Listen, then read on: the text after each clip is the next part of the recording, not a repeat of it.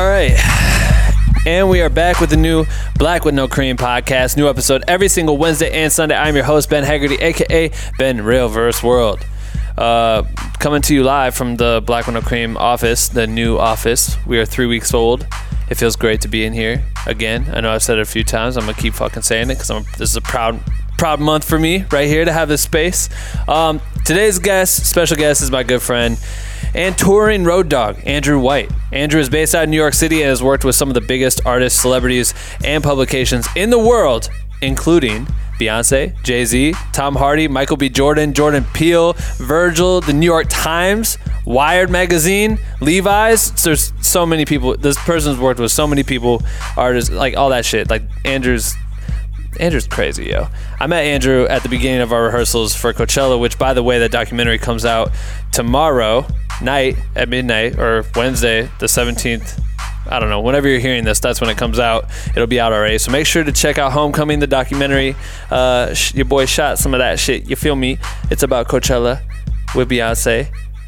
Fucking crazy. Can't believe that's a movie now. That's nuts. So anyway, go watch that. We did Coachella together, and then we lived on a bus touring the world together for the On the Run 2 tour with Beyonce and Jay-Z. Andrew is unbelievably talented. This dude is a beast when it comes to shooting, creating. His eye for photography is out of this world. So definitely stay tuned for this shit, because his career as a photojournalist, commercial photographer, is next level, and you're going to learn so much. Break your wrists. Andrew Sandler's calling me. Come on, man. I'm recording the intro of this podcast right now. We got new merch. I'm wearing the hat. You see the mug right now in the video. I'm wearing the creator long sleeve tee. If you guys want some merch, go get some. BWNC.com/shop. The shit is off the chain. I still say off the chain. So if you would like to support us and what we're doing here at Black With No Cream, yeah, go get yourself some merch. We're pretty proud of this shit. It's fucking unbelievable. Got a whole store full of cool apparel. We really want to thank everyone that's supporting us on Patreon as well. You guys are crazy for doing that. You're keeping the lights on in this podcast studio. So, yeah, thank you for contribution on that. If you guys want to support us on Patreon, please do. Patreon.com/BlackWindowCream. We are redefining the tiers, the tier levels, and we're going to make them so much better very soon. So if you're already supporting on Patreon, it's going to get better for you. If you're going to support on Patreon, you can do it now and get all the dope perks, and then when we launch that shit, it's going to be even more exciting for you, because we want to make you guys happy. You know, we really appreciate your support, so we want to make it worth your while. Yeah, that's really it. I don't know. Black With No Cream. If you want to join the private community, you can do that. BWNC.com/join. We are here for all creators of all kinds. Photographers, videographers, music people, anything you can think of creative. That's what we support. That's what our community supports. It's the best, biggest online community for creators that exists, and it's the best educational place and place to find motivation in the world. So you should join our community. We would love to fucking have you. Please join. That's it. Enjoy the work week. Keep creating. Make sure to tune in every single Wednesday and Sunday for a new Black With No Cream episode. And without further ado, I bring to you my interview with Andrew Whitey. And the best motherfucking intro that you've ever heard in your entire life, right? Motherfucking no!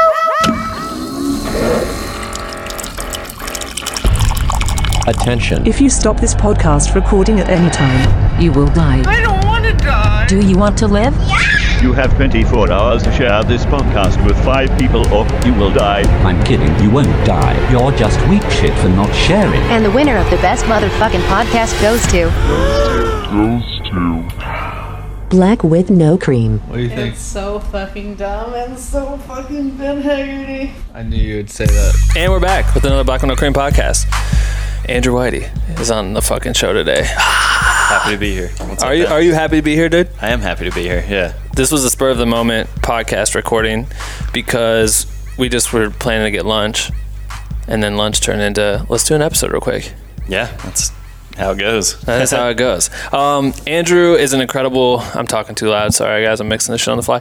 Andrew's an incredible photographer. We met the OTR2 tour. Actually, no, we met... Coachella. Yeah. Coachella. We did Coachella together.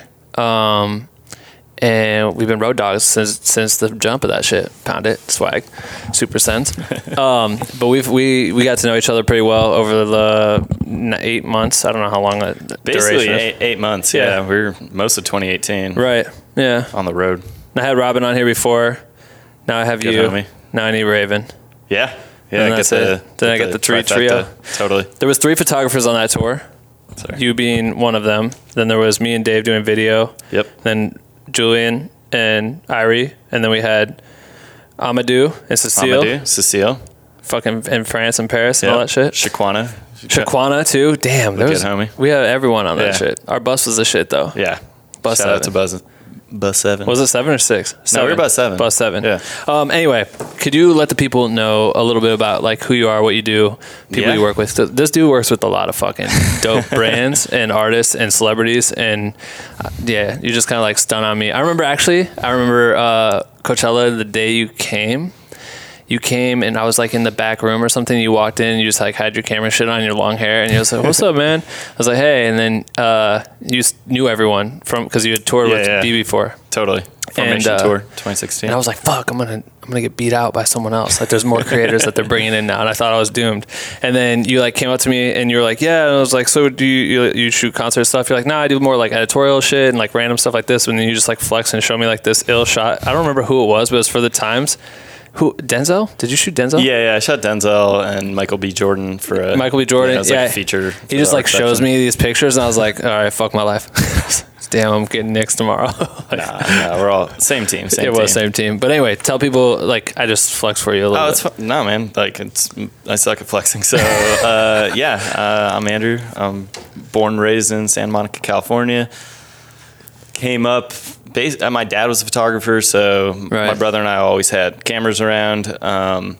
So it was just sort of one of these like things that just shooting became just sort of a second nature activity. Like whether we were like going camping and road trips, our dad was like, "Yeah, here's a fun saver, you know, like take some pictures." Actually, like, won my first photo contest in first grade. It was like a really, yeah. We went to Canyon de Chelly, New Mexico, which are these it's basically like ruins in the side of a cliff, and I basically took a photo that probably everyone else takes, but you know, like just submitted it to this like literally elementary school kind of thing. And at your school, or it was for all my school, elementary kids? It was stupid. It was like I got like second place, and I was like, cool, that's tight. Yeah. Was it film? You shot on film? Yeah. It was like 1993. Right. Definitely like dating myself right now.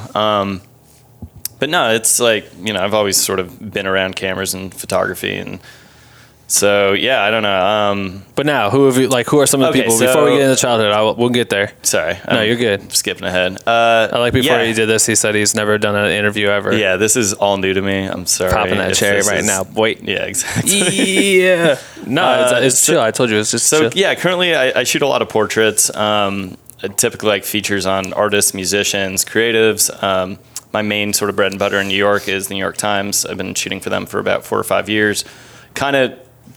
I definitely have like learned a lot about my craft and sort of what I like working on through assignments through them. Like my first assignment ever was covering the New York City Marathon in 2014. So like that was like a sports assignment. And for a while I was kind of hopping around doing these different sports assignments. This was before I ever shot like a real portrait ever.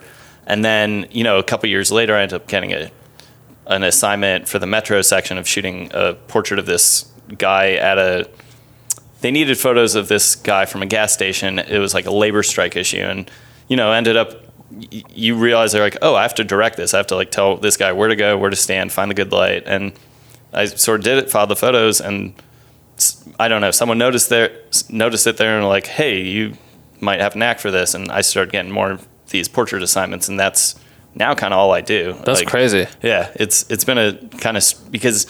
So I basically moved out to New York in 2011 to go to school for photojournalism. So I kind of envisioned myself working on these like long-term reportage stories where you're like looking for moments. You're kind of standing back and waiting for the action to unfold in front of you. Right. And so the idea of shooting portraits wasn't really even in my sort of like brain at the, you know, it was like docu style. Yeah. I was like, I want to find moments. Like, I don't want to direct. Like, I want to see these like real life moments as they're happening. And then you kind of realize like a part of that is sort of, you can tell someone's reality through directing a photograph of someone, whether it's where you're placing them, like what's around them. Like, you know, a portrait in itself is a document because you're trying to sort of tell something about someone through, you know, X, Y, and Z. Like, there's all these different factors that sort of go into it. But yeah. But when you were doing the marathon, so were you saying like the job was to get portraits of people that were there? No. So this was like a full reportage assignment, so, which was kind of in line with what you thought you were going to do. Yeah. And I think I did a pretty good job. Like the next day in the paper, I had, three column spreads, which is, you basically, you open the paper, boom, boom. So yeah, tight. Yeah, it was cool. It was exciting. Did you keep that shit? I do, yeah. I've tried to like hold on to, like newspaper like tear sheets and stuff, but after a while they start when you start doing so many guys. Well, you shoot for a newspaper for 4 or 5 years, you end up having like a few hundred days. So like after a while, I just you look like a fucking hoarder. Yeah. I try to keep it minimal. Try to Marie Kondo, things out of my life. If it's not bringing me joy, it's fine. I have the memories. Yeah, that's true. And digital tear sheets. Yeah, right. Makes sense. Which they send out now. It's been a sort of... Actually, even before doing any of the time stuff, which is funny, is like back when I was living here, I was shooting... should we go to this? Sorry, we can't. Fuck it. Take it there. Take me there. I'll guide us after you spill your guts. You got us because I'm... No, what were you going to say? Maybe before that you were... Yeah, so I'd say I kind of like learned more the technical aspect of photography shooting concerts and like shows in LA. And I used basically like around 2008, 2009, I got my first DSLR. My mom got it for me for my birthday. It was like a Rebel T1i, and it came with an 18 to 55 kit lens, but I kind of came from the world of like shooting on fixed lenses, just so pick a focal length and just stick with it. So I ended up getting a 28 millimeter, which was like a 50. That's all I shot on for 3.5 years. And basically, like, kind of learned how to shoot digitally, at least, just by reaching out to all these music blogs in LA. Because, like, my background, like, I'm like a music junkie. It's I just take in a lot of music. I'm constantly listening to. I'm constantly like researching bands. Like very, very was like into the indie scene in 2008, 2009, and still I'm kind of on the prowl just for like the best new shit that comes out and just. So I don't know. It was like an amazing opportunity to sort of be in that world and document. You were getting like they were letting you shoot for them, like the blogs and shit. Yeah, I mean, I wasn't getting paid though. That's the thing. Yeah, it was like, but I was getting access. Yeah, which in photography, like, and especially photojournalism, everything's about access. If you can have access to a subject, you can work that and turn that into 3 jobs. Yeah, straight up. It's crazy, right? Yeah. So. Me and Dave did a morning roast episode. We do like those on Wednesdays. Uh-huh. We'll like deep dive into a topic or whatever. And the title was like how to turn 1 job into 3 or something like that. And it was just all about parlaying a gig. Like you might get, it might be a shitty rate, but that job could get you these 3 jobs. You never know. Yeah. You got to keep an open mind with these things and just kind of say yes. So you did a lot of... Damn, that's crazy. I didn't know that. What blogs do you remember who you were working with? One was called Beat Crave. That was like the... one that sort of she hired me, like, because I wasn't getting paid, but this woman Serafina, we met online. I think I reached out to them. I was like, hey, like I just want to take pictures. And, like this is I want to see shows. I want to take pictures. I want to look for moments. She's like, cool, like, and so like every weekend I'd be going out to like Echo Park and going out to the Echo and be like, okay, there's these shoots we want to cover. Yeah. Or these shows we want to cover, just shoot them, send the photos the next day. And it was, like an amazing sort of learning experience because it kind of got me outside of the bubble of, just looking at your own photos. You all of a sudden have someone else looking through them and being like, cool, we like this, we don't like this, do more of this, like this isn't working. And sort of starts to like form a, I don't know, opinion, or not opinions, but... it's just good critique. It's like, it's like critique. That's great critique, and you can like kind of learn from that and then be like, oh, cool, they really seem to gravitate towards this type of style. Maybe if I murder that, then I can expand or whatever.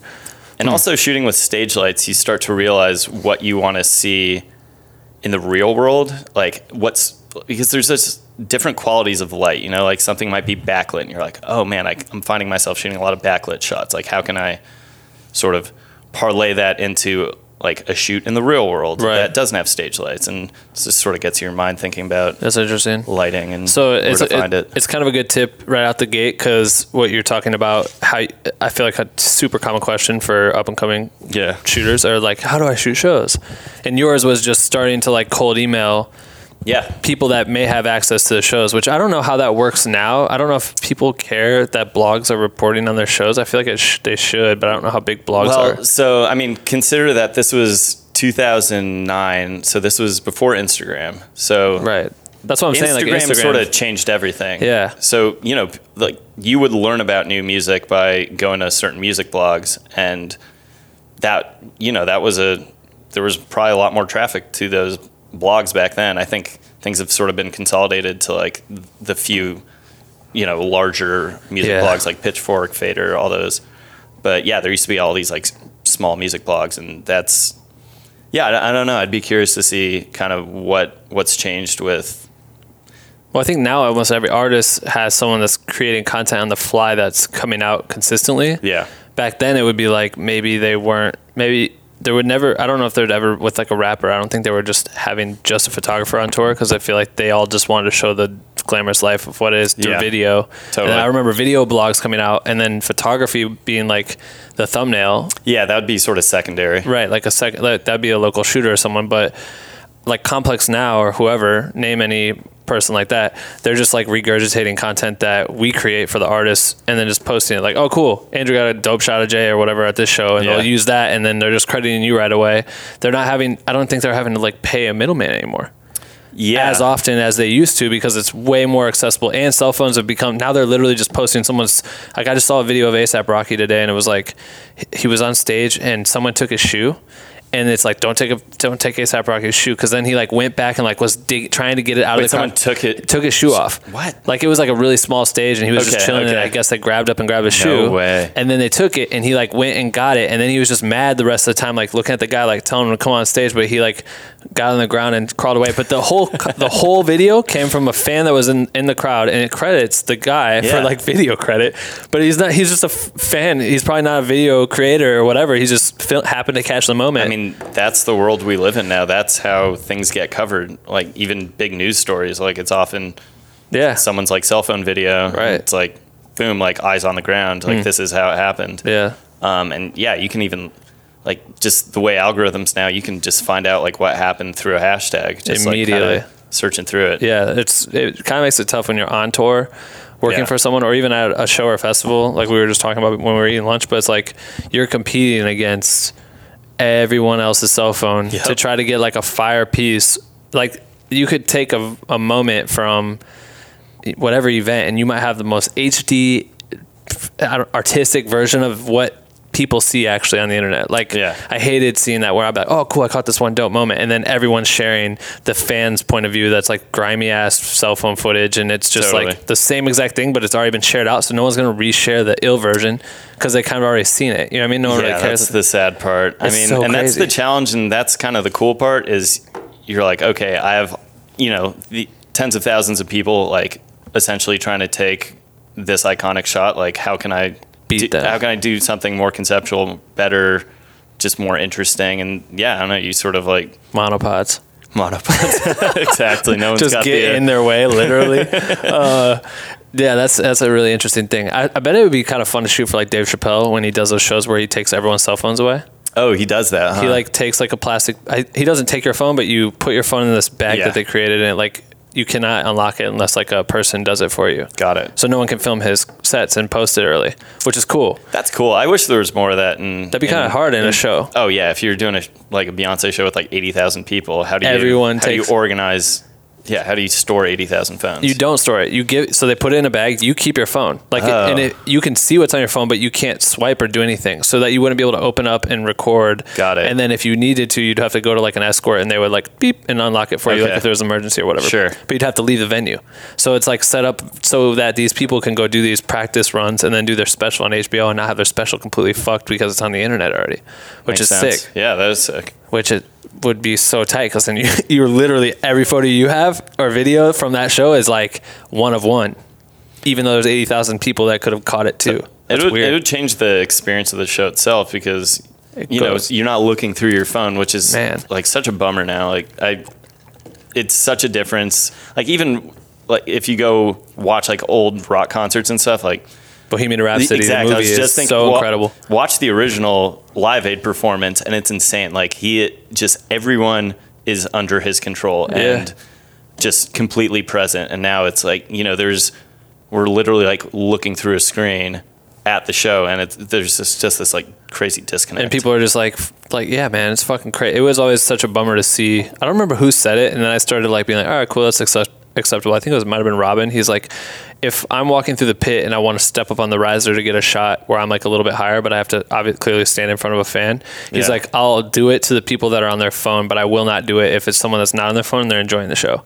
Absolutely. They'll be fuck your phone. I'm going to get a better shot anyway. And you're not even paying attention to this shit. Yeah, half the people, they're just wanting content for their stories. Which I get it. I'll go in. I like to go in and be oh, cool. Hey, I came here, or definitely I made it to the shit. Or whatever. So I don't know to validate that I made it, I guess. I don't know why I do it, but then try to enjoy the fucking show. I hated walking through the crowd and how many people they're texting and shit. They're not even fucking.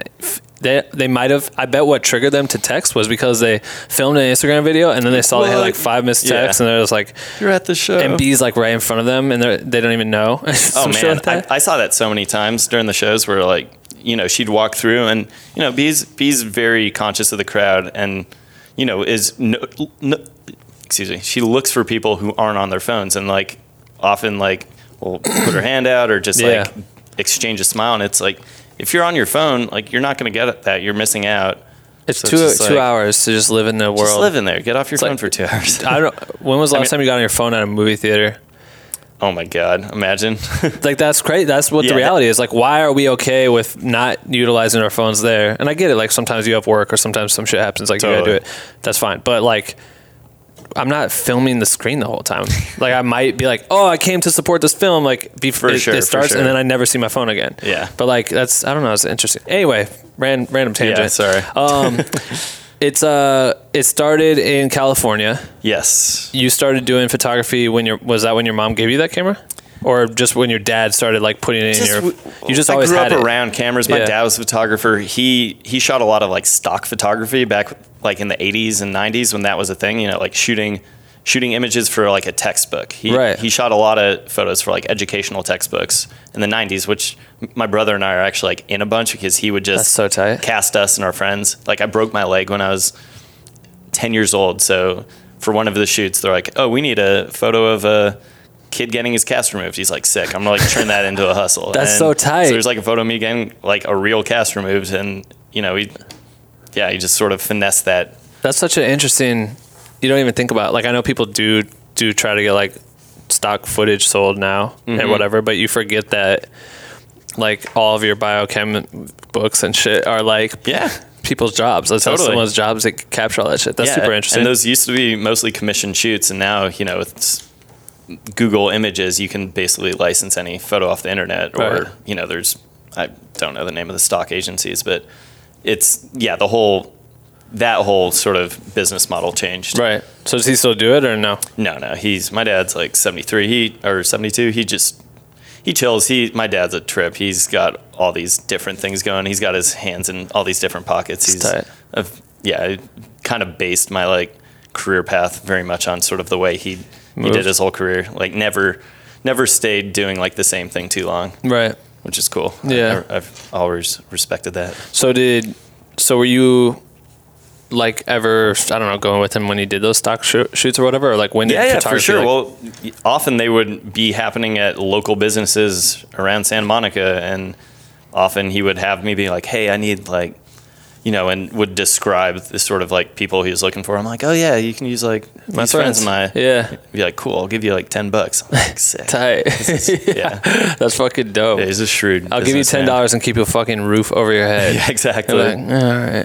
Yeah. That's cool. But I got more back into it in high school. I did 2 years of black and white photo class, but it's I didn't shoot anything of substance. Everyone, when you're in high school, you're, I don't know, for me at least, I felt I was living in this bubble, so I didn't really know what to point my camera at. Right. So it's I was taking pictures of details of cars and streets and, you know, just typical, just low hanging fruit as far as like photo stuff. But I do miss working in a black darkroom, like enlarging prints, because that's just like this very meditative process where you're like, I don't know, you're creating something out of light and, you know, silver, which is kind of never done it. It's cool. If you ever get an opportunity to like, I don't know, do like a workshop or something, or print your own film or develop your own film, it's a very like hands-on process. I'd say in the digital world now, it's a bit antiquated, but it's not antiquated, but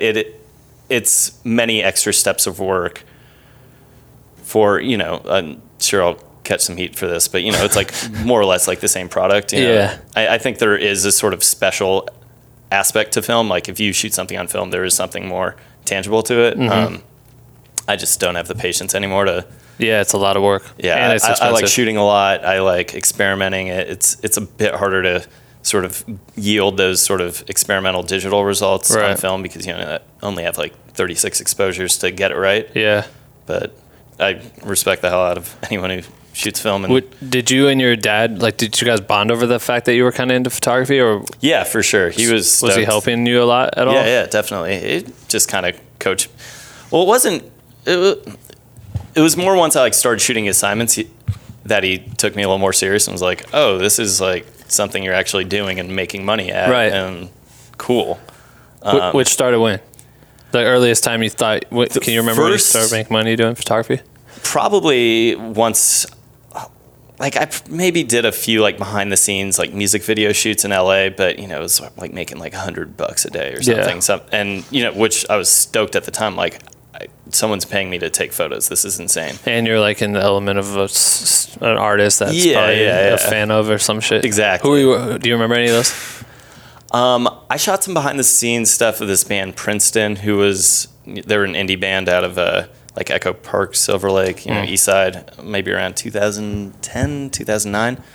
And a couple of whom like, I randomly went to high school with and didn't realize that like once we got there, but that's crazy. Yeah. It's just random. Some California shit. Yeah. Some California shit. Right. So then you start doing that, you're kind of falling in love with it or whatever, musically driven photo content almost. Yeah. Well, so the stuff I was mostly shooting so I was doing that as a sort of like side hustle, but what I was really shooting and trying to create a body of work was just shooting my friends. Mm-hmm. So I come from skateboarding. It's something I've been doing since. And you're fucking good at skateboarding. I'm all right. I'm not as good as Robin. But yeah, Robin's fucking Robin rips. Freaky as fuck. But I didn't know you guys and Julian. Like, Julian rips. For some reason, everyone on our bus was actually like really. And I skated. Derek Milton. Derek rips. Derek's fucking crazy. Yeah, like he's gnarly. He was like pro. He was at that level, I think he was pro or something. He showed me some tape, and I was like, holy shit, that's so crazy. Yeah, dude. Super good style. Anyway, yeah, sorry, go on. So Come from that background. It's sort of the community I've surrounded myself around since basically high school. Yeah. So... What's the scene? What's the skate scene? Let me give you a little background info just to sort of transition to like 2010. So I put this in this fucking Black With No Cream cup. I look like a poser. God damn it. Go on. So after high school, didn't go to college. My dream was to work in the skateboard industry. So through one of my buddies, Jesse, I ended up getting essentially like a production assistant role at this company called Dwindle Distribution, which is out of El Segundo and is the home to, at the time, like several skate brands, like Almost, Enjoy, Blind, World Industries, Dark Star. And they were also in the same building as Globe Shoes. So that was like, at 19, I'm like, this is crazy. This is where I want to work. These are like the people I want to be around. This is the culture. Like I just eat, drink and breathe every day. Like this is. And you were doing what there? So I came in as a production assistant for the video department. So like they had me like helping with their like organizing old archives and stuff. And you know, I was like 19. I was like the youngest one there at the company. And eventually, like I basically like, taught myself how to, I learned how to edit video, you know, under the instruction of several people I was working with. This guy, Socrates, who's like a legend in the the skateboarding world. He's like, you know, shot some of the most iconic like skateboarding in the early to mid 90s. And, you know, he's just like, yeah, this is how you cut video, man. It's It's pretty easy, and it's just like this. Yeah, yeah. And so sort of through that, it's, you know, I think I ended up working there for like 4 years. So like those were kind of my college years. Were you at that time? You were skating heavily as well. Yeah, I'd skate every day on my lunch break. Like everyone, most people at the company like had some sort of connection to skateboarding, whether like they just used to skate, still skated, watched skateboarding. So you know, you ended up, you know, getting a work crew there, and we'd, you know, all skate and shit. But did you ever see yourself at that time, like when you're getting this job, did you think like, oh, I could be a professional skateboarder? No. You knew? I knew from pretty early on, I didn't have what it took to be a pro. I'm just... clumsy as fuck. Exactly. I'm clumsy as fuck. I'm not coordinated. And we should get on the whole like injury. Jesus Christ. So many injuries I can talk about. But yeah, from early on, I just saw where I stood compared to like the rest of my peers, the rest of skateboarding. Like I have a cousin who's like a legendary pro skateboarder, Jeremy Ray. That's tight. Yeah. He's like huge in the mid 90s. He's like God level. That's kinda crazy. So like I saw where I was, you know, at age 19, where, you know, if you're going to be pro, you're going to be doing a certain tricks at a certain level. And I was just like, not there. So it's fine. Yeah, totally. So, you know, the next best thing for that is working in the industry. Hell yeah. And sort of through that, you know, I learned how to shoot and edit video. I got to go on a few international trips. Like I went to China for a week to... Damn. Made a whole video about like their Dwindle's wood shop out there. Like it was pretty trippy. I was like there when I was like 21. I was like, this is insane. So you were filming and editing at that point? Yeah, yeah. Exactly. So, yeah. So made like a 7-minute video that they were like showing at sales meetings. Right. Like got to like see the whole process of how a skateboard's made. Damn. And this was like I think I shot that on a Panasonic DVX. Right. And that was like when 24p came out. Everyone's like, oh my God, you can make things look like film. And everyone was like cranking the white balance to make everything like orange. That's so funny. It was a funny era. Is that online? Yeah, yeah, it's online somewhere. Okay. I can probably we'll find it. Yeah. Nikos, find that shit. So that's fucking nuts. Were you ever shooting skate videos? So, or is that like another person's job? I've like shot a few skate tricks of other people, but you know, that is a specific skill set of like rolling fisheye. Patience. I was never good at it. And I'm also like, my body type, I'm like tall, short torso and long legs. Yeah. It's not good for like leaning down, trying to get those angles.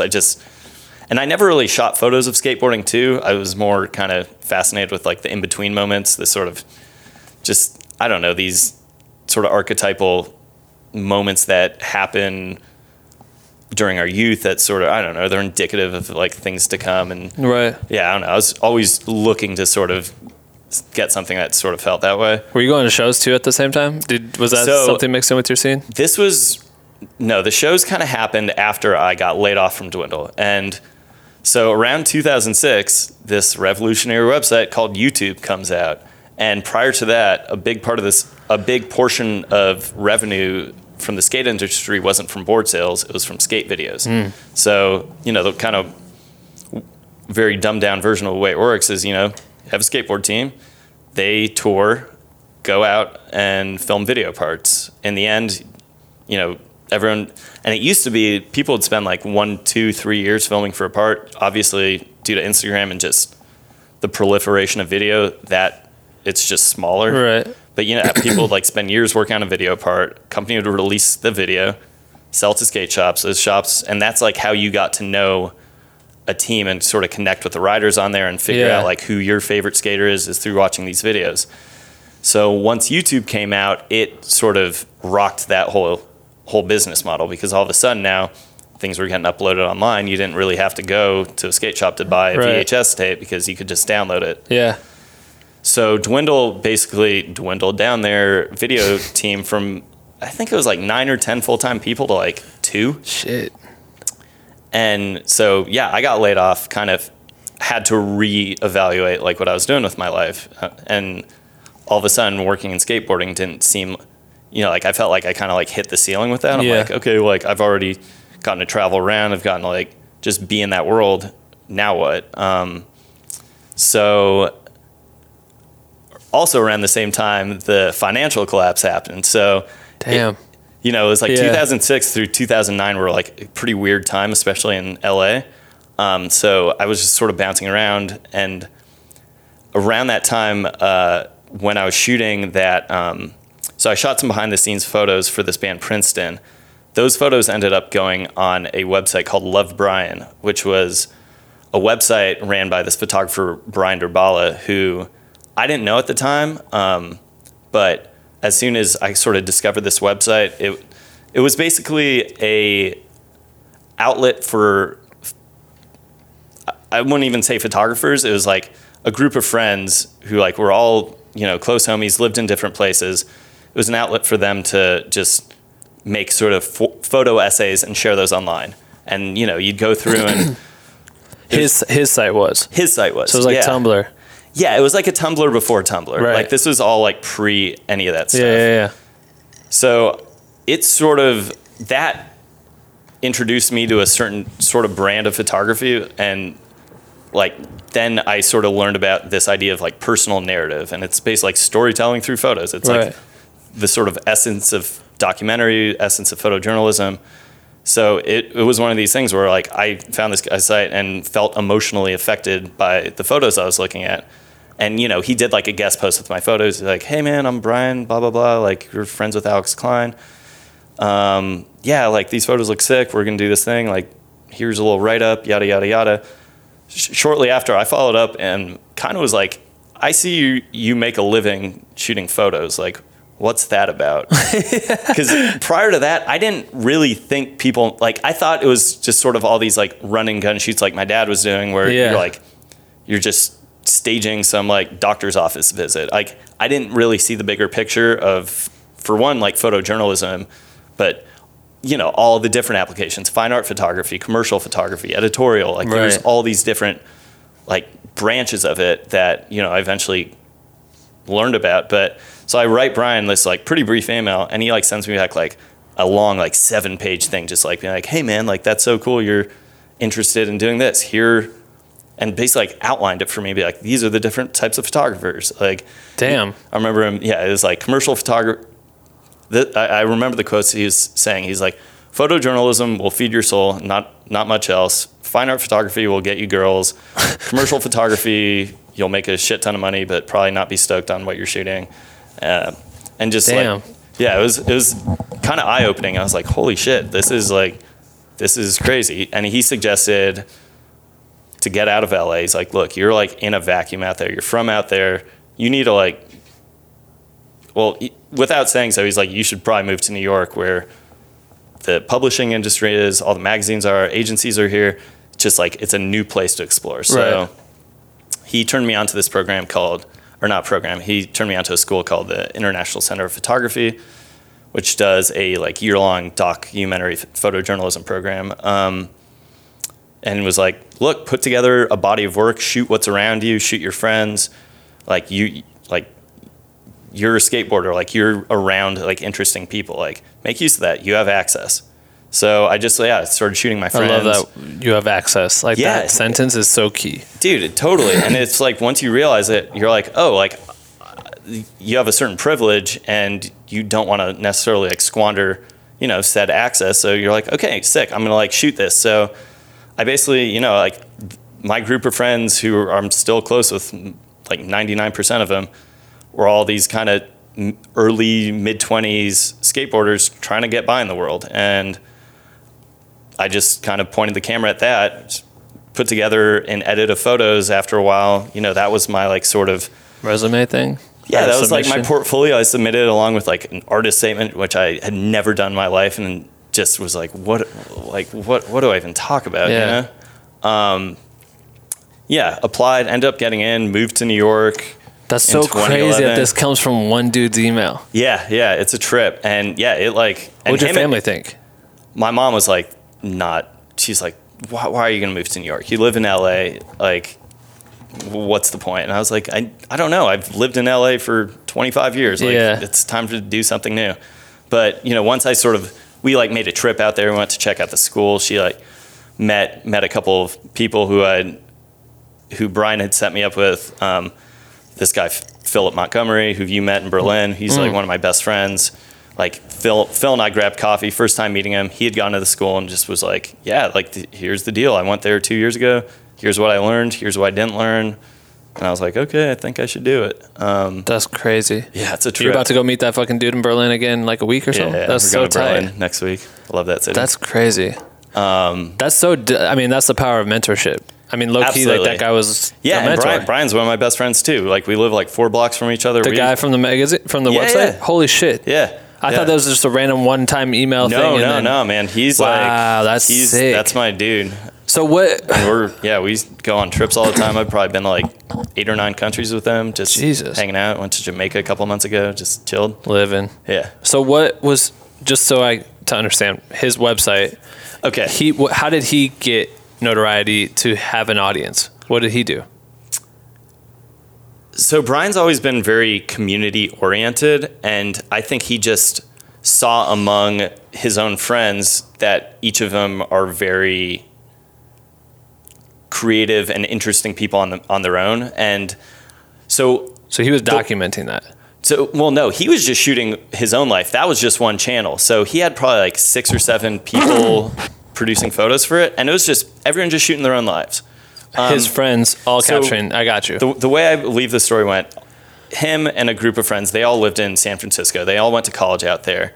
After X amount of years, some people moved to New York, some people moved to California, some stayed in the Bay, someone elsewhere. And in a way to sort of keep everyone connected, he created this website. So that's fucking tight. You know, people could like just share what's going on in their own lives and from different places. And yeah, it was cool. It was like, and I remember I would nerd out on that site and I'd be like, oh, and like, it's funny because like I ended up becoming friends with like a bunch of people who I knew their photos way before I knew them. Like weird. My friend Danilo Paro, who's like a super talented filmmaker.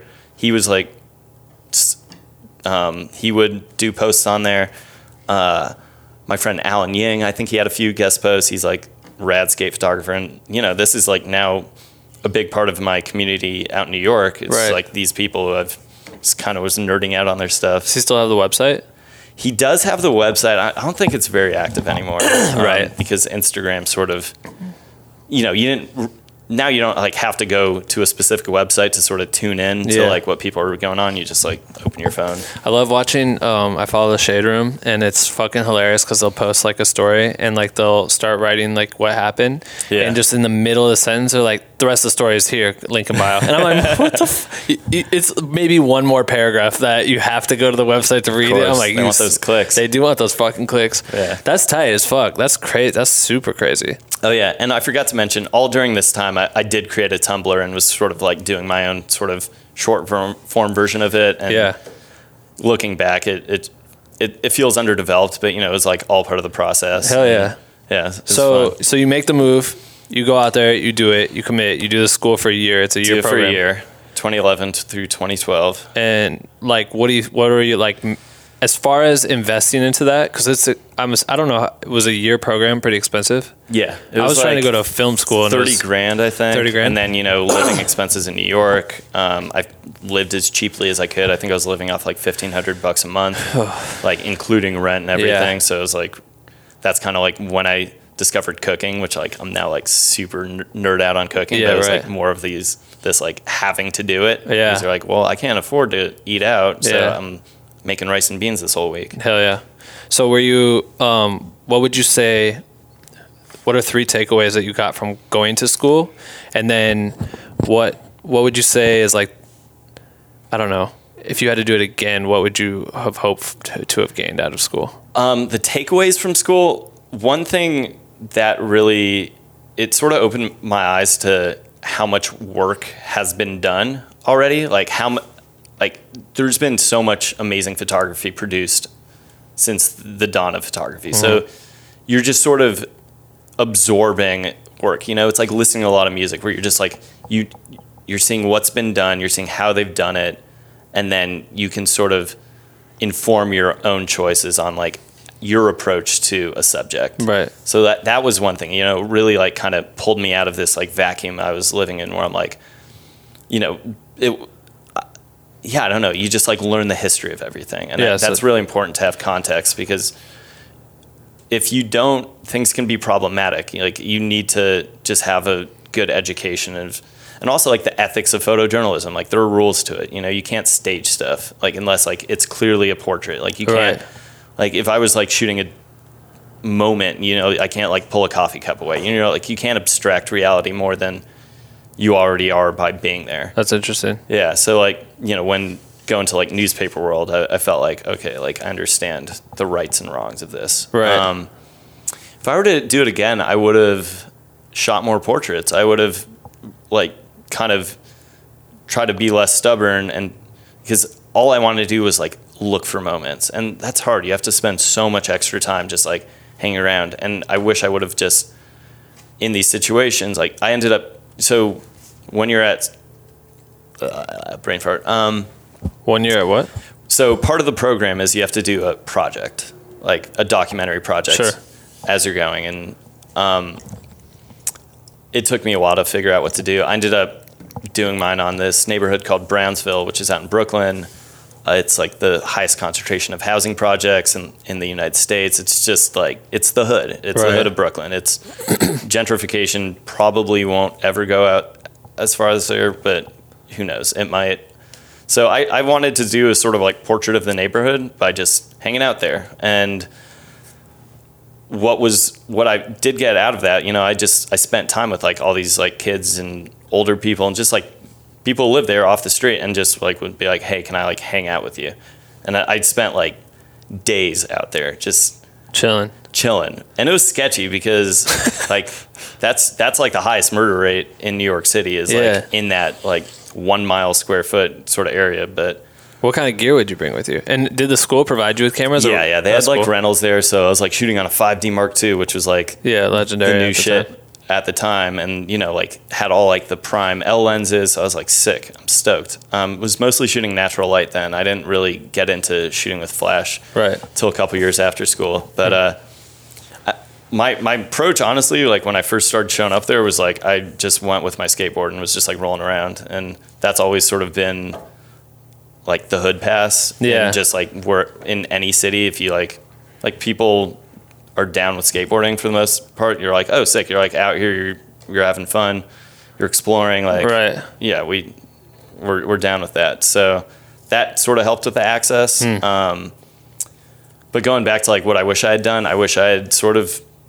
thought a little more conceptually into it and shot portraits, which, you know, everything I shot on that was just sort of like these moments as they were happening, and kind of yielded a different result. But yeah, I'd probably do it differently now. Yeah, that's interesting. Yeah. And I love too watching, like I learned a lot from just watching you try to get portraits during the show. Like he was a master at setting up scenes to specifically capture portraits of like JRB or even the dancing and the band members and everything like that. But like, I remember one specific shot you would try to get of Jay, I think it was underneath the stage or something, but you like went and got the right light grips so that you could like hang your lights from the bars of the stage and like position it. And then I would stand in for you before the show so you could try to find like a mark to get Jay to go to. Yeah. Set up a camera trap. And you're trying to do it like Jay's got to be from here to here in 20 seconds. And you're trying to get him just to give you a look real quick, snap off a shot, and then hope that you got it. And he went for this one photo, like how many shows in a row? Dude, probably like 5 shows to get this one moment. And eventually it happened. I was like, cool, I can move on now. Yeah. I can like, but 5 shows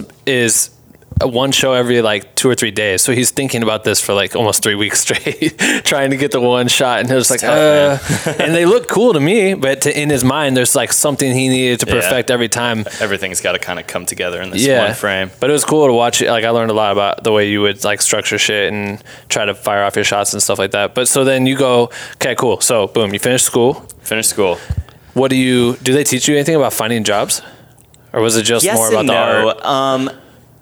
I wish they had kind of gone more into how to shoot an assignment. Like we had a couple workshops on that. Like basically, like, you know, any assignment to cover, like they, for one example, they did have us go shoot a small business. So like you go find a small business to sort of profile. And there's essentially like a checklist that you eventually, it just kind of becomes second nature, but you know, you need to see the place, like a scene setter. You need to, who are the characters in this place? Portraits of the people. Like what are some details that make the place interesting? And you're just like looking for like interesting, quirky objects or signage on the wall. And I don't know, like we would do sort of exercises like that, but I mean, I didn't really learn how to shoot an assignment until I was like on the job. Right.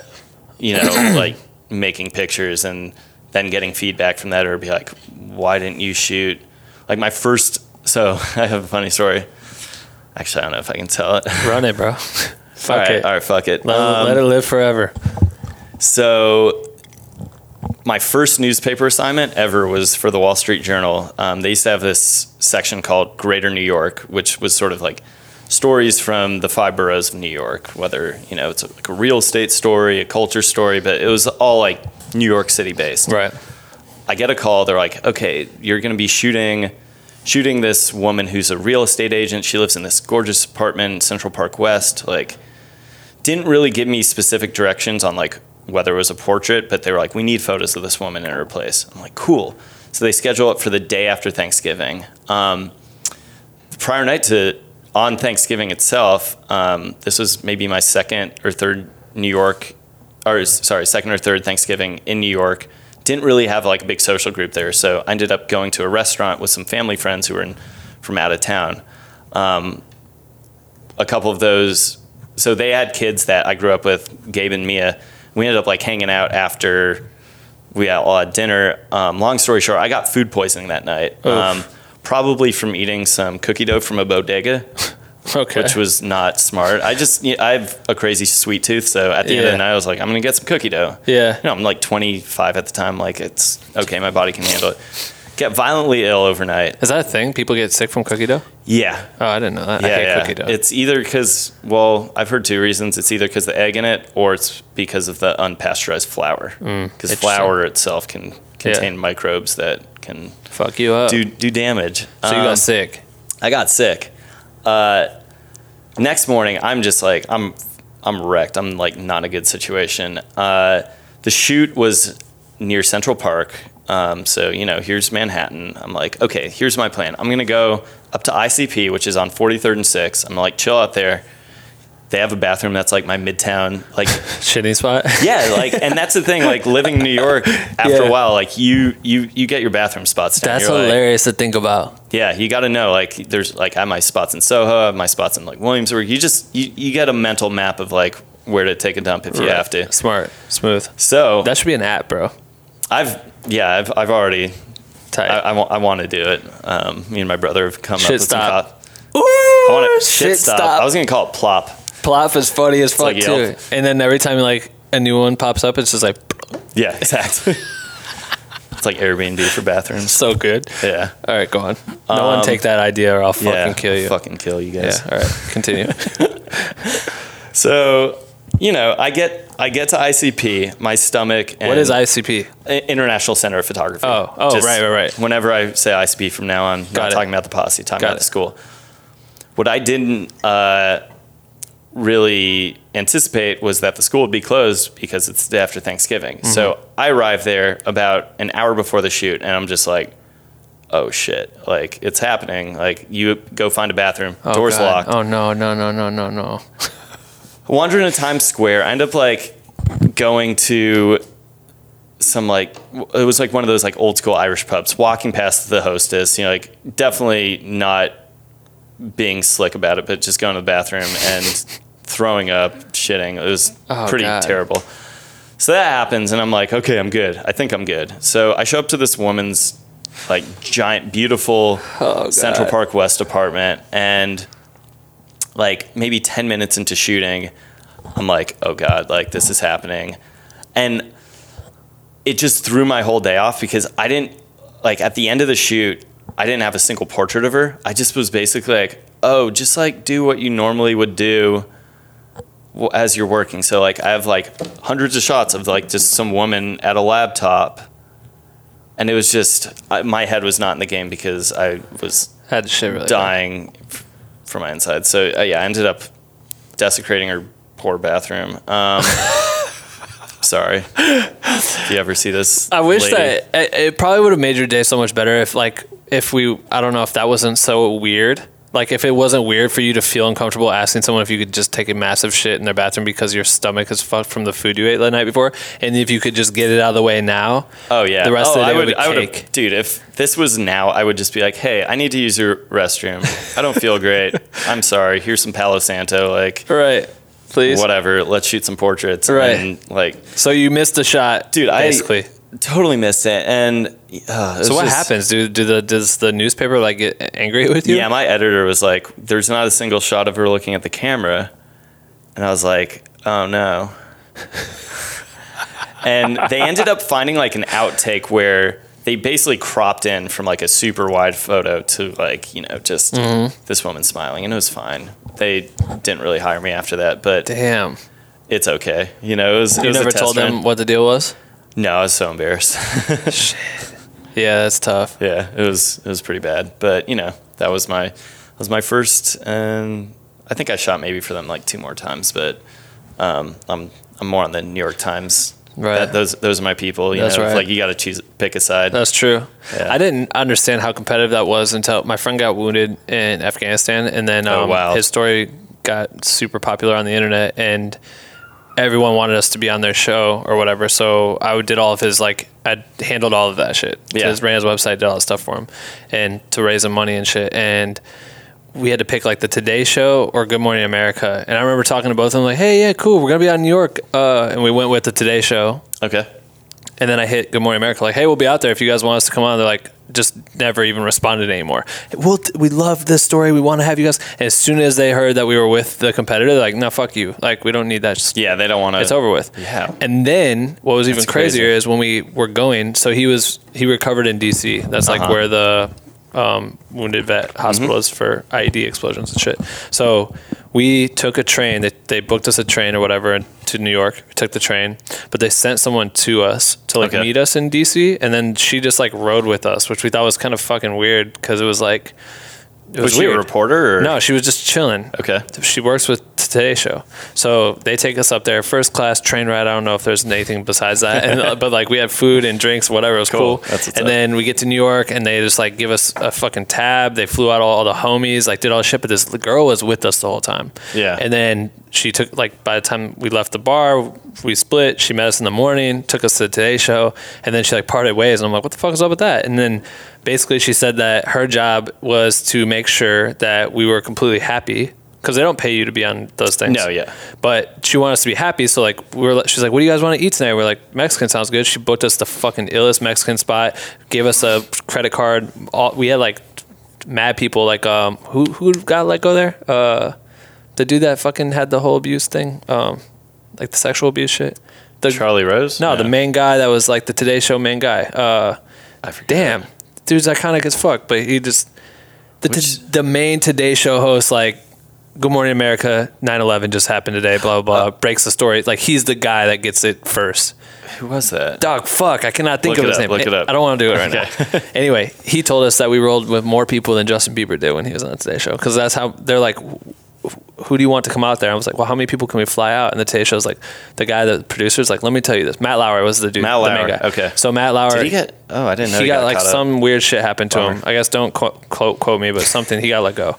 Yeah. But he, he's let me tell you, if you guys don't come out because I didn't fly out some of Taylor's family, I'll lose my job. So whoever you guys need to come through. We're all right, we brought 10, 12 people, mobbed through New York. They paid for all of our dinner. We just ran up. We were buying drinks just to see what they taste like. That's amazing. Was that your first time to New York?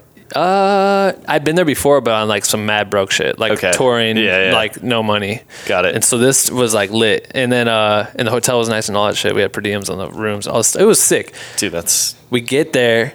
And I find out that girl, her whole purpose was to make us happy so that do you remember the story about that homeless guy that his voice was so prominent? Yep. He became a radio host? Yeah, I think he's in Detroit. Something like that. Yeah. They flew him out, whatever. They had him on the Today Show. He went outside to smoke a cigarette, and someone from the Good Morning America came and poached him and brought, offered him some shit. And then he literally, 10 minutes before he was supposed to go on air, went to Good Morning America, and they got him on the show. And then the people at Today Show have all these TVs of every other network, and they see him there, and they realize that they just fucking lost him. So now they hire people that just travel to make you never go with anyone else. If I came in and try to swoop you, they make sure that they would one up me to keep me on their show. See, that's fucking nuts. Yeah. I don't know how we got on that story, but I don't know. That's a cool story. It's random, right? Yeah. Super crazy. I want to see the footage on the Today Show. I didn't get on. Taylor did, but it was fun. Not in the background. Nah, I was just filming shit because I was just like getting all the content. Okay. You know what Sick. I mean? Crazy though. Yeah. It was a trip. Yeah. Matt Lauer, damn. I love that guy. Some people don't, I guess.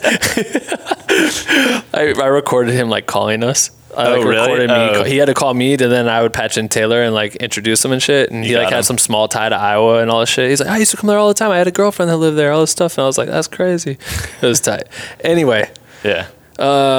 So cool. So you start doing editorial shit. Yes. And then how do you survive in New York though? Like straight out the gate, for real. You owe money. You owe money. It took a while. I was basically living in debt for the first 2 years I was there. Mm-hmm. I put everything on a credit card. I was like borrowing money from my mom. It was just like, I was struggling up until I think it was March of 2013. I can actually pinpoint the timeline. And then I got hired to shoot 9 days at South by Southwest for Vice. Oh shit. Yeah. That's sick. So they had this in 2013? 2013. I think that's when I went there for the first time. Well, Schoolboy Q was there. I remember shooting him. So they basically had this like giant thing called Viceland. It was before the TV show. Yeah. And you know, it was like the most insane lineup. It was like Kendrick Lamar, Danny Brown, like Didn't Diplo. Danny jump off of like a roof or something? He made that shit was lit. Year. It was crazy. It was like right as a lot of those dudes were like really hitting their like right after like Good Kid, Mad City came out for Kendrick. Mm-hmm. I think 30 had just dropped like for Danny Brown. So it was like very hot spot, like hot moment for these guys. And they were basically like needed photo content for, they have a music channel called Noisy. Yeah. So I was basically like shooting all the shit for Noisy. Yeah. Yeah. Damn. So I was shooting 9 days for Noisy. This was like this sort of thing that like got me a body of work that then I could show more people. And then basically since then I've been like more or less actively shooting. Yeah. You're in the green now. Yeah. That's and I had to borrow money to buy the flight to go out there because like they weren't going to cover my travel. I had to find a place to stay. Damn. And luckily I have friends there, like my friend Rachel and Darren, they moved out there a couple of years before. They're like, yeah, we got a spare room. While the rest of the Vice people were all, I think they rented an Airbnb with like 9 people in them for like a 1-bedroom apartment. And like everyone's just like crashing wherever they could. And I was like, okay, sick. Budget. I have like a whole space. Yeah, it worked out. So yeah, that, and you know, which is interesting. I like kind of got to use that sort of music concert skill set into then and sort of like combine it into like backstage parlay that into backstage portraits, live stuff. And it was more where I was trying to approach this as like one whole subject where I was like, okay, like this is my chance. Like what, if this was a small business, how would I shoot it? And right. Just getting all like the different moving parts of that. That's crazy. And that's also when I like really started messing around with like just shooting flash and shooting off camera flash and on a speed light and kind of messing with these techniques and sort of slowly like having the idea of light makes sense in my head. Yeah. That was like one of the first times I really got to like just throw my kind of creativity at a subject. And that's crazy. It was fun. But yeah, I remember and just being around like all this music that I was very into at the time. That's pretty dope. Yeah, it was fun. But that's the same thing. It goes back to like parlaying that gig into multiple gigs beyond that shit. Yeah. So then what would you do? Say you finish that, the content's on the air. Yeah. You have all your photos, your website or whatever you were doing at the time, but how were you starting to try to find work that way? I mean, I was assisting a lot at the time. I used to assist this guy, Ben Ritter, who's like a fashion and beauty photographer. So that kind of kept me paying my bills for a while because he was doing all these shoots for like Estee Lauder and Bobby Brown. And, you know, he'd bring me in. I'd be like, okay, this is an Octabank. This is a softbox. This is a beauty dish. And like sort of coaching me of like, what the names for these things are, what they do, like the way, like it's pretty fascinating. Like when you think of light as a physical tool, but like the sort of mechanics and science behind it, like you can like literally like shape light, and every modifier you use is going to like produce something different. So I was kind of like learning that at the time. Yeah. And then, you know, I started doing like corporate events, like shooting stuff for these like agencies were like, yeah, we need exciting photos of this, like this summit. And you're like, okay, whatever. Yeah. And I don't know, it's slowly was just kind of developing my craft, figuring out also like what sort of stuff I liked shooting and, you know, all that. I still hadn't figured that out. Right. And I still don't know what I like shooting, but I do. I like shooting. I don't know. That's a whole other conversation, but you were, I mean, that still feels like you're much in the like world of, I don't know, commercial. Yeah. It was like advertorial, like, or, I don't know. I'd say more branded. Like I was shooting like a lot of parties for Vice at the time. And it wasn't until I started getting assignments from the Times in, I think it was 2014, I want to say, November of 2014. Like once I started working for them, that became sort of more of what I was doing on the regular. And then, you know, in between then I'd get, you know, like I shot a couple things for like Wired Japan, Huck Magazine, like that's like a UK based, like smaller kind of publication. And you know, you're getting access to these stories and you're like, okay, like how can my approach is I just don't want things to look boring. Like I want things to like kind of feel visually exciting, right? Not necessarily like forced, but you know, just interesting. And you kind of get to, every time you get an assignment, it's a new opportunity to try something new or if you've figured out a technique, apply it to that. And yeah, I know. So when you were at Time, how The Times. Yeah. Sorry. Is there a Time magazine? There is a Time magazine. And there's New York Times, the paper. So there's New York Times magazine. The Times. Well, when you're in New York, it's the Times. When you're in LA and you say the Times, it means the LA Times. God damn it. Yeah. It's confusing. So when you were working for them fools. Yeah, for them fools. What was it? You were being hired contractually as a freelancer? Yeah. So it was never a full-time job. You were just coming in to do specific jobs? Yeah, I mean, I remember they actually reached out for my first assignment. This dude, Jeff Ferticella, who was on the sports desk at the time, was like, hey, I got your email from, I think it was our friend, mutual friend, Ariel Zambolich. He's like, hey, like, I think I'd like to have your eyes on the marathon. Like, I think you'd shoot it interesting. And I was like, holy shit. And I spent like the 3 days before that, like mapping out where it was going to be. Hell, I was like on Google Maps and like, okay, that could be a cool vantage point. That could be a cool vantage point. And I ended up getting on like some crazy like rooftop and got some like ill shots. Yeah. Like I kind of talked my way up onto this rooftop where they were shooting all the TV angles from. And I think they thought I was part of the TV crew. So like, you know, I had these shots that no one else had. Yeah. So I like, you know, where you see like the Verrazano Bridge and everyone like running down 4th Avenue, which is like where the marathon starts. I was like, cool. Wow. And then I ended up like roaming around with, this dude who now works at the Times, Andrew Hinderacker, and he was shooting for the Wall Street Journal and we just sort of buddied up. He's like, oh, we like go file for my friend's house in Bed-Stuy. So, you know, we make it up to Brooklyn and then we're on this corner. I think it was like Bedford and Lafayette where on one side, your runners were coming, turning a corner, but like from this corner room, these two windows, runners were coming through here and there. And I was just like, whoa, this is like kind of interesting perspective. So I don't know, I just sort of spent the day just like hunting for these like kind of weird shots that upon first glance wouldn't feel obvious, but like once you take it, you're like, oh, that's cool. And they ended up running those like pretty big, and I was like, dude, that was pretty sick. I was so excited. Did you go to any of the spots that you mapped out, or did you bail on those? Yeah, no, yeah, totally. Like, so it helps a lot to scout. People need to understand scouting. Yeah, pre-production scouting, pre-visualizing, like the idea of like kind of seeing, like just planning a scene out in your head. Right. Like reading novels actually helps a lot with that. Super because like helpful. It kind of forces you to like do that in your brain. I feel like you can become very comfortable with like you, oh yeah, I do this every day, and I don't need to come. And then I don't know how many times, even on tour, when I would be like, "Fuck, this looks insane." If I could get up to that part of the stadium, and then I'm spending like 5 or 6 songs trying to figure it out. Or when we went in, where were we at? I remember the Super Bowl place, Mercedes. Yes, we were in New Orleans. New Orleans, yeah, and Atlanta. Mercedes, Atlanta. Was it in Atlanta? Where the fuck was the Super Bowl at this year? It was in Atlanta. I went there. I was there. Mercedes, right? Mercedes Stadium or whatever you want to call that shit. Is that where that was? Yeah. Because that's where the shit happened at the end of the show. Yeah. Remember that? No. Yeah, you're right. It was a different show. Yeah.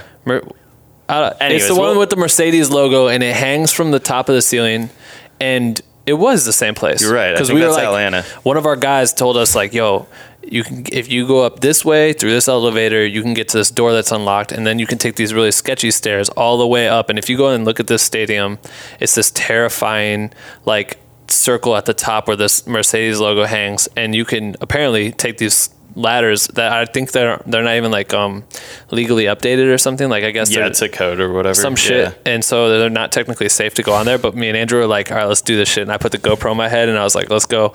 And we like spent so much fucking time. And I remember getting so pissed because we got lost, and then there was like no way to get down, and the elevators were stuck in the stairwell too. Yeah, that happened to me a couple shows. It where was I was so like shitty. Banging on there, like, let me out. Yeah. I was freaking out. Yeah, it's terrifying because then you're trying, you know, you're taking stairs that take you to suites on accident, and then you're like, fuck. But that would fuck me by not having not just. I mean, like, I might have been chilling that day too, and I just was like, I don't want to go walk through this. I won't look at the stadium until the show started. I'm like, oh damn, this is sick in here. Just pure off of like either I'm exhausted or I'm still working on something else. Or, totally. You know, you let that shit go. Yeah, right? And it's like in the afternoons, those were the sort of like downtime because like you knew the next 5-6 hours were just going to be like nonstop. Like you're just shooting the whole show and then running to the buses, getting all the gear out, like that. So much work. Oh my God. And then spending the whole night editing. Right. Just like, I just want to chill. I want to go to catering. I'll have my juice. I want my juice for sure. Yeah. Tight.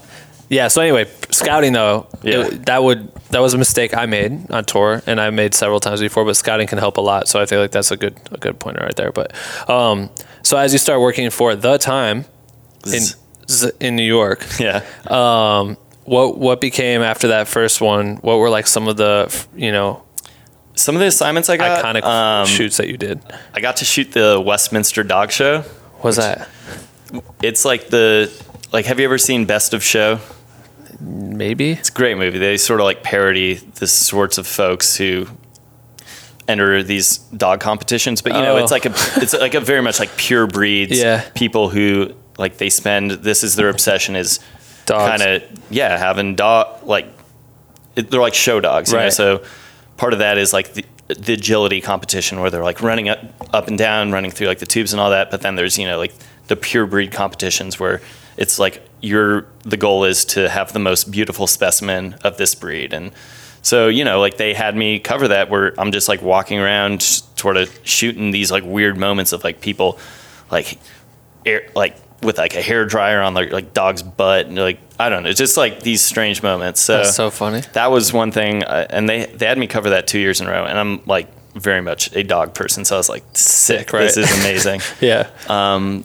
I covered the Belmont Stakes, which is this, it's part of the Triple Crown series of horse racing. That's like out in deep Queens, and you know, that, you're not only just shooting like the horses themselves, but like the scene of people who, it's like elegant as fuck, right?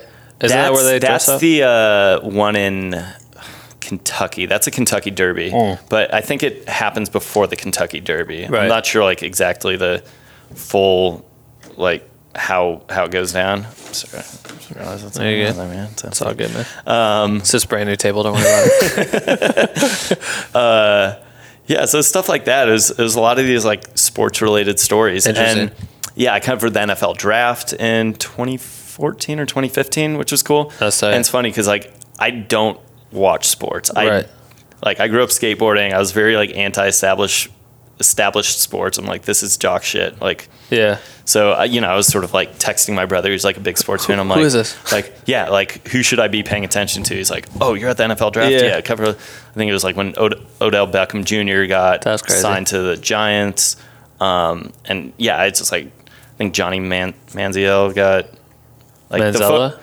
I don't know. I think he's lit. I think my brother always sends videos of this dude. Well, he got drafted on the Browns, and you know, like the photo they ended up running was this like kind of big overhead of just this whole crowd just like surrounding him right after he got drafted. So that's crazy. You're just like kind of trying to find these moments that kind of sum up like what happened at this specific event. So, you know, you kind of like, you're just looking, like that's what's exciting about this. Like you just show up and you're like, just looking for things, be like, and framing things in your head and be like, what does that mean? Like, what does that photo mean if this person's here? And yeah, that's cool. Yeah. It's a trip. That's crazy. So it started going from these sort of reportage assignments. I'm trying to think back to some notable ones, and then I slowly started, no worries. Let me think. After the dog show stuff. Huh. Yeah, I forget. Does it get pushed celebrity based at a certain point? It did after I shot the Formation tour. And fast forward to 2016. And, in between that time, it was just more and more of these assignments. Started slowly getting portrait shoots where it's, I had mentioned one where I shot this guy in a car wash, it's right. A labor dispute story. So after that, it's just so slowly. How does that work? If you take a picture and there's an editor that's basically your boss, basically. Yeah. So the editor's telling you, go get this shit. This is what we're looking for. Yeah. Be like, Ben Haggerty is, he's a creator of Black With No Cream. We're doing a profile on him. Go, we'd like a few different setups, and for me, I always try to get 3 or 4 different setups, meaning shooting you in a different place, I might shoot you something more formal and then get something more environmental that sort of shows what space you're working in, details, I might shoot, if I was in here, maybe I'd shoot the podcast shit sitting on the ground or something. A photo of this, just sort of things that can kind of as a whole tell a story. So then is the way you advance in that industry is you kill that, it gets published. Would another editor happen to see that and then they book you for their thing? That's exactly what happened. Okay, gotcha. So this is happening to you into 2016. Yeah, so I remember I had a meeting with the style section with my friend Eve Lyons, who's, she's the editor there. And I remember I went in for a meeting and then she had me. She's like, okay, we're doing this profile on this woman named Lizzie Grubman, who... She was most notable for, it's kind of a crazy story. It was the biggest story in New York before 9/11, but she was this young socialite who at a party in Hamptons got in her car and ran over 10 people. Oh shit. Yeah. However many people, don't fact check me. But and I think she used to be Jay-Z's publicist. She was this big publicist, super powerhouse, in the late 90s. Then she got in all this trouble, went to prison for a while, then 9/11 happened, that sort of obviously cleared her name. People kind of forgot about her, but then, this is sort of her reemergence as, owning an agency, 10 years later. Wow. So, I this was one of the things where I spent 4 or 5 hours on this shoot. And that's one piece of advice I could be is stay as long as you can, because you never know what sort of moments are going to present themselves a few hours in. You could probably get an assignment done in 20 minutes, but it's if you have the time, just hang out, just see what's going to happen. Comfortable with you. Yeah. Allow you to be in their world totally. Bit. And then especially with the portrait assignment, it's a collaboration. So, I was with Lizzie. I gotta slow down. No, you're good. I'm this shit's so crazy. There's so many elements to what you did, man. But you were with her. What were you saying? You were with Lizzie? The idea was, I showed up at her office. She's like, oh yeah, I'm here with my family. I'm cool. We'll shoot some family portraits and then, get some stuff of you. It was a nice day in spring. We're we'll go walk around, find some nice light. I spent the whole day with her. We collaborated. She had an Uber driver and we were driving down the street. We're oh, look at this shaft of light. Let's have you walking through it. And I felt really happy about the photos I delivered that day. So then, I, filed those. And then, a few days later, and one of the editors from the arts, Jolie, hit me up and was like, hey, I saw, I actually reached out to her for a meeting. She was like, yeah, I'd really interested in shooting for the arts section. She's like, oh, I actually just saw the shoot you filed. I have something coming up if you want it. And that's crazy. Yeah, you slowly just start getting in the mix. And then, in a perfect world, not in a perfect world, but, the sort of goal is they want someone who's reliable and can, deliver top shit. Yeah. Who are going to put in the work? And so, that was just basically pay the bills for a while. That's sick. And then around March of 2016, I was actually out here in LA. I flew out for Mother's Day. I think that's in May. May, because the Lizzie shoot was like late April. Flew out for May. Brother and I like surprised my mom. We're like, happy Mother's Day. And then... And Beyonce was there. Yeah, exactly. She shows up. Hey. No, I got a call from my long-term homie and just video extraordinaire, Mike Morosco. Mike's a beast. He's a beast. Him and his wife, Cassandra, are just like, they're the best. But yeah, I got a call from Mike, who I knew he had been working with her. Like, I knew he just was like, yeah, I'm like doing like this behind the scenes stuff with Beyonce. It's crazy. I'm like, dude, good for you.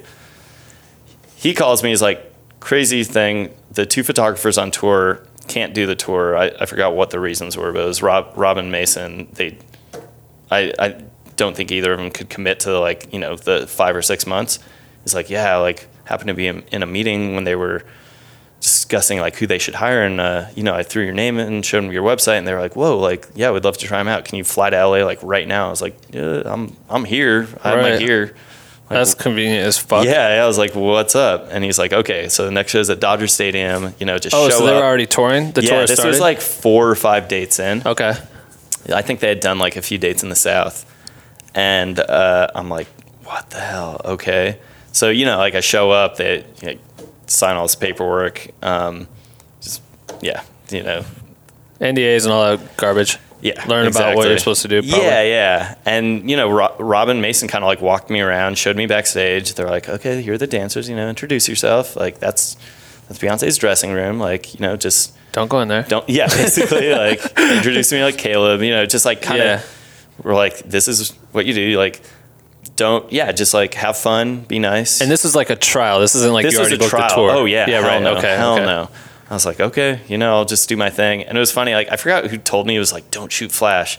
Like she hates it. And I was like, but like, that's what I do. Like, yeah, that's your thing. Yeah. So I sort of ignored that and just shot it the way I thought it would look cool. And I remember, you know, going back to the tour buses. I'm like, whoa, this is crazy. You guys you guys travel on these. This is insane. Yeah, I know, right? Edited the photos, sent them in. I remember it took me because I had to get home to Santa Monica or to my dad's in Santa Monica from the west side or from Dodger Stadium. And I was like, it took me like 3 hours to get home. God, it was damn. Like up all night editing photos. But I remember waking up the next day and going on Beyonce.com and it was like, your shit's there. Yeah. Like a bunch of my photos ended up on there. I was like, that's cool. Like what? That's a trip. Okay. So yeah, I sort of like, I remember I was supposed to fly home the next day and I was like, no, I should probably just like move my flight a couple days and just to like in case like they need me to fly out anywhere. Right. And it took like 2 or 3 days to like hear anything because I was like, I don't know like if they liked it or if they want to. I just didn't know what was going to happen. Eventually I got a call from like one of the tour managers like, hey, like we liked what you did at Dodger Stadium. What's your availability like through the end of like fall? I was like, I think I could fuck work, I'm out. Yeah, let's basically go. And yeah, you know, negotiated everything and you know within a week I was on the tour. Like I think the first stop was Toronto after that, so flew back to New York, packed a bag, flew out to Toronto, and then yeah, next like 5 months I was how insane is that shit? It was nuts. God damn. Because I'd only been to Europe like once before and then you know we ended up doing like 13 countries out there. I think it was like a total of, you know, whatever this tour was, you know, yeah, 45, 50 shows. Yeah. And yeah, it was a trip. So then what was between that tour and then the next tour? What were you doing between that? So basically came back to New York after that. And what's exciting about that, doing a project that long is you can edit together, you know, body work. So like that's what we want to do as documentary photographers and editorial photographers. Like we want to produce work that represents the way we sort of see the world. So, you know, you spend 6 months shooting something, you have the opportunity to sort of like edit and make like a very tight sort of like, this is what it looked like. Yeah. So I basically just I tried to book as many meetings as I could, started shooting for more people. I started getting more celebrity assignments. I think my first one was shooting no, it wasn't Charlie's. I thought you were going to say Suge Knight. Suge Knight, that'd be sick. No, it was Tom Hardy. Mm. Yeah. That's Joey crazy. Rubin hit me up on Christmas Eve 2016. So this was like a couple months after getting back. And she was like, hey, how soon can you get to Midtown? Like, how soon can you get to like Central Park, essentially. And I live out in Bushwick, and I was like, I guess I could take a car there. She's like, okay, like, we're going to have Tom Hardy for, like, 15 minutes. Like, we need a full-body portrait of him. We need... And, like, you know, once you get the full body, like, just do your thing. Like, have fun. Get something exciting. And so went out there, basically, like, set up some lights, waited around for, like, 2 hours. He was, like, 2 hours late. Yep. But got the 15 minutes in. And, you know, after that, they're like, cool, like, you can handle your shit around a celebrity. Like, we're going to throw you some more of those. So, yeah, it's since then I got to, like, meet a bunch of, like, and some of them are, you know, celebrities to me, but not necessarily, like, celebrities on, like, you know, a Tom Hardy level. I got to shoot this musician, Josh Tillman, of this band, Father John Misty, I'm, like, a huge fan of. That's sick. So just, like, got to go spend a couple hours in his hotel room, like, talking about, like, country music and acid and stuff. And that's dope. It's like, dude, this is wild. This is crazy. That is fucking tight. Yeah. Damn. So that tour, like, opened up mad doors. Yeah, absolutely. Clearly. Yeah. That's good. That's and crazy. It continues to. Obviously, like, doing the tour again 2 years later, I felt like I got to apply everything I've learned since to that, like, as far as, you know, like, I think I spent more of an effort lighting it this time, you know, like you were saying, like, setting up lights backstage and sort of these camera traps and just really trying to maximize the access, because you're like, I just didn't want to make the same photos I did in the previous tour, right? Because I was mostly just shooting, like, with a speed light, and, you know, I was like, okay, like, I can do something different. I can use these tools to sort of create something that's different than just show footage or whatever. Yeah, you know what I mean? Like, shooting available light, so I can only get you so far. And it's been, it's just the opportunity to experiment's always really exciting. Because, it's you're just, like, sort of in this, like, arena of just crazy shit. And you're just like, okay, I can make this as weird or normal as I want. Yeah.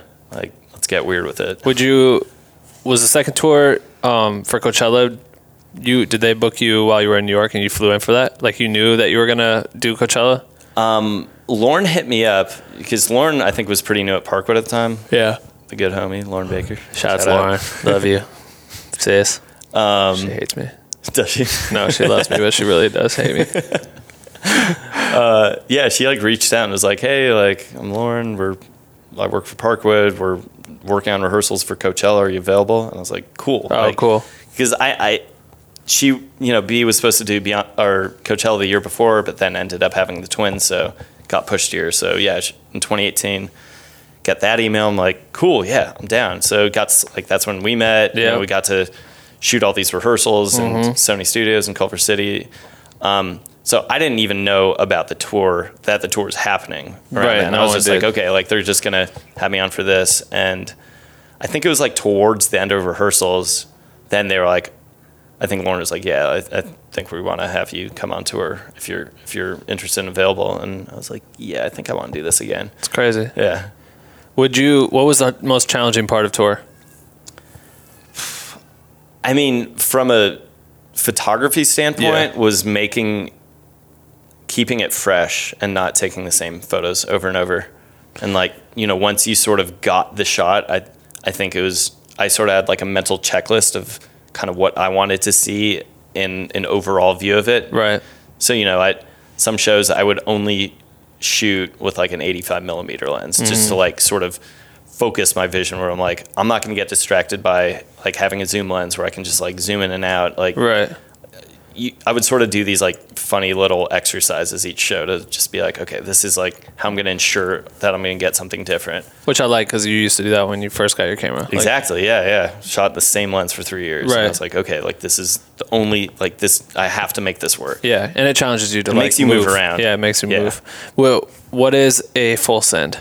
A full send is you see an opportunity happening on stage, and the only way to get the shot you have in mind is sending it. So usually involved us running behind B&J on stage to get some crazy epic moment, and the full send, bumming out any of the video guys who were shooting, you know, like the real, like, the IMAGs is what they're called. Yeah. The stuff that everyone in the stadium sees, you would just see. Oh, they, like, hated us. Yeah.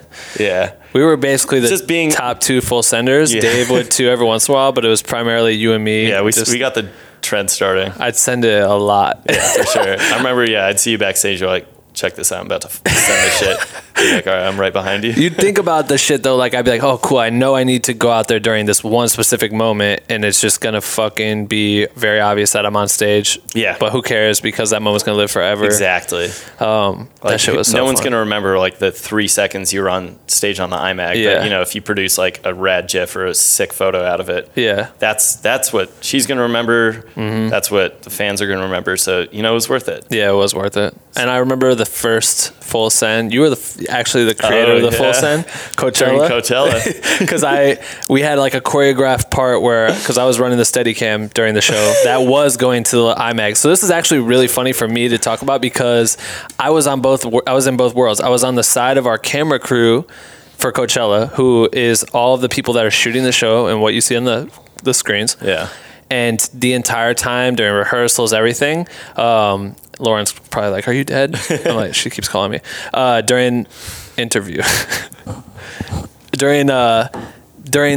Coachella shit, I would hear our like show director and all the camera ops. What the fuck is he doing? God damn it, there's that fucking photographer again. Get him off the stage. He's ruining our shots. And I hear it all the time. Yeah. And then even in Coachella, like you just hear this banter of all these dudes just talking shit because the BTS crew's ruining it. And then I flip to being BTS again or whatever. Yeah, I lost my head comm. So yeah. I just know. And I would always go up to Mark at the show on tour because he's the show director, and I'd be like, yeah, so did you see me a lot? He's like, we always see you, Ben. Yeah, we always see you. I was like, yeah, it like becomes like a running gag. Yeah, you know? They're like, oh, we're gonna see these guys on stage. Because she wanted it, so she knew, like, she was telling them, like, we're pushing them to go out there even more and just be in the show, because you want to be a fly on the wall as much as possible, but there's sometimes you just have to fucking send it. I will say there was an exponentially more full sends this tour than formation. We weren't sending it that hard. Yeah, I think until it was like new. The very last show when we like get on stage with her and we're like, this is crazy. Yeah. Like, we're not supposed to be here. And then, I would send it from being on tour with like Schoolboy Q and Kendrick and working with people like that. I would just always there was no rules like that. For like sure. I one time got told to wear black because I was like, and then I'm like learning what that means and why. I was like, okay, blacks. Yeah. I'm just like, fuck.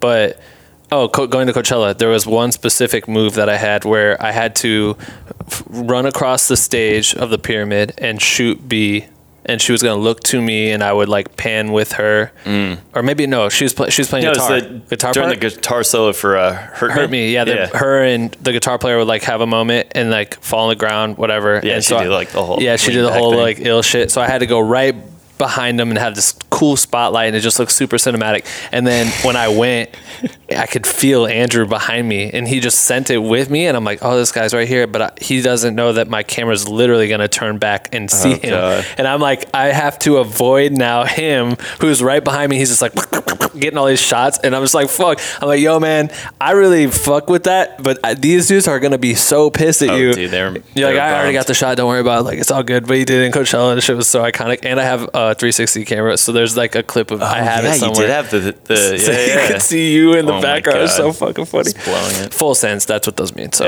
now you know the definition. Always send it. So now going into the future of shit, like what's in store for you? I know you've been working with a bunch of different brands and I'm basically kind of gonna continue doing editorial stuff. Like I love shooting portraits, so I'm always trying to do those assignments. I have a couple like doc story photo stories that I'm gonna work on. Can't really go too into detail yet, but yeah, like I have a couple things out in Detroit that I want to shoot in May. I think I'm gonna be out in Virginia doing some stuff for hopefully for this something in the water, the Pharrell Festival. Yeah, I think I'm gonna be shooting photos for that. I've been doing more commercial work. I've been really enjoying working with a team, you know, because so much of photojournalism, documentaries, like you're just by yourself, right? And you know, once I started doing more portraits, like I find myself hiring assistants, just like having more hands on deck. And then, you know, like Fallen Productions, you have like two assistants, Digitech, stylist, wardrobe, groomer. So right. I'm sort of trying to move more into those, like where I'm just a small piece in sort of this like larger whatever you'd want to call it, right. Just larger production where like everyone sort of has their part. Yeah. So yeah, I've been sort of excited to do more of that. That's dope. Stuff. What's like one key thing that everyone should know when shooting portraits? What's the biggest piece of advice you could give to any photographer? That's a good question. First, you develop a rapport with whoever you're shooting. Like, don't immediately like, pull the camera out and start taking pictures. You know, if you have the time, see if you can like hang out for like 10, 15 minutes and just even bullshit about like restaurants to eat and just sort of like, you know, make the subject comfortable, because if they're not comfortable, it's going to show in the photos. It doesn't make the viewer exactly like the most intrigued. If it's like, you can like body language and facial language is so important. Right. And just, you know, have fun with it, experiment. Don't be afraid to ask them to do weird shit if you think it's going to make a cooler photo. Right. Just, yeah, I don't know, like make it fun. Don't be too serious about it. But yeah, I think definitely like, biggest piece of advice is just like, don't immediately pull out the camera. Yeah, it makes sense. Tight. Yeah. Well, shit. That's a good interview. Yeah? Yeah, it was tight. Did I do all right? You killed it. This is my first interview ever. I know, man. You killed it. Terrified. If people are, you know, you want them to find your shit, where? Instagram, yeah, Andrew Whitey.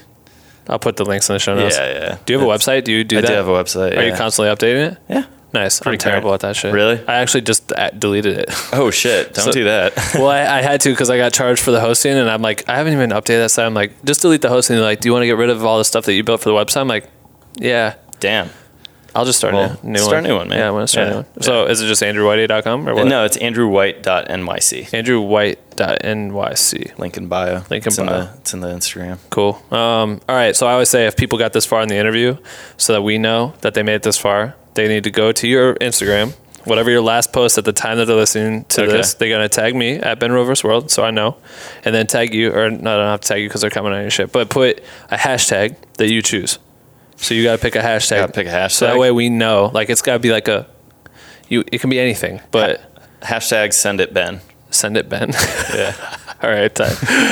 We were also talking to, before this, Ben. About Steady Ben.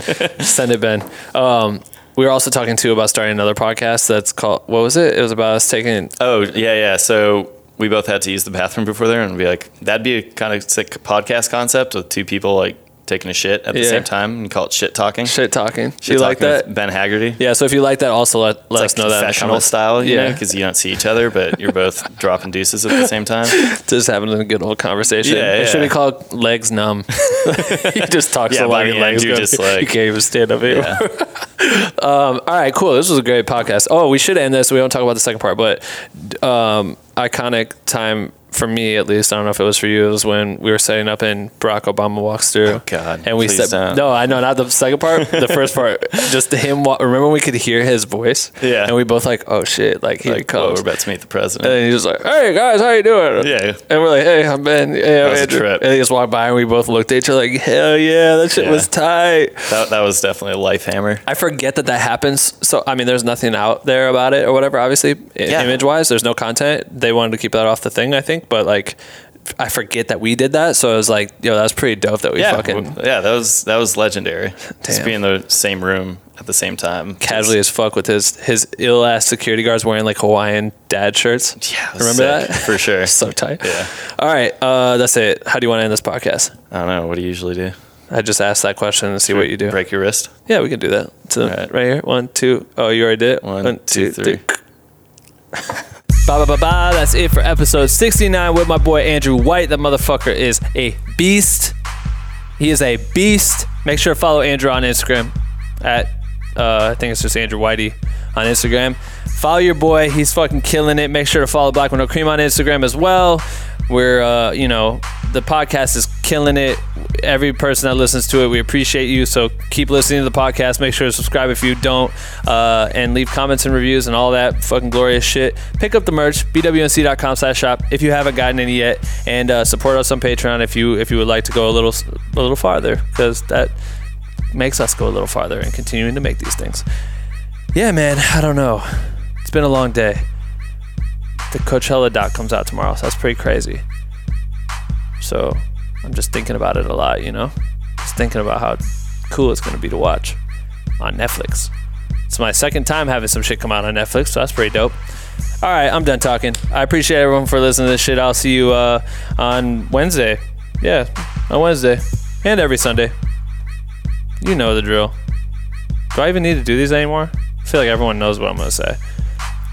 I'm just going to drink coffee out of this fucking amazing looking Black With No Cream mug and end the podcast this way. Goodbye.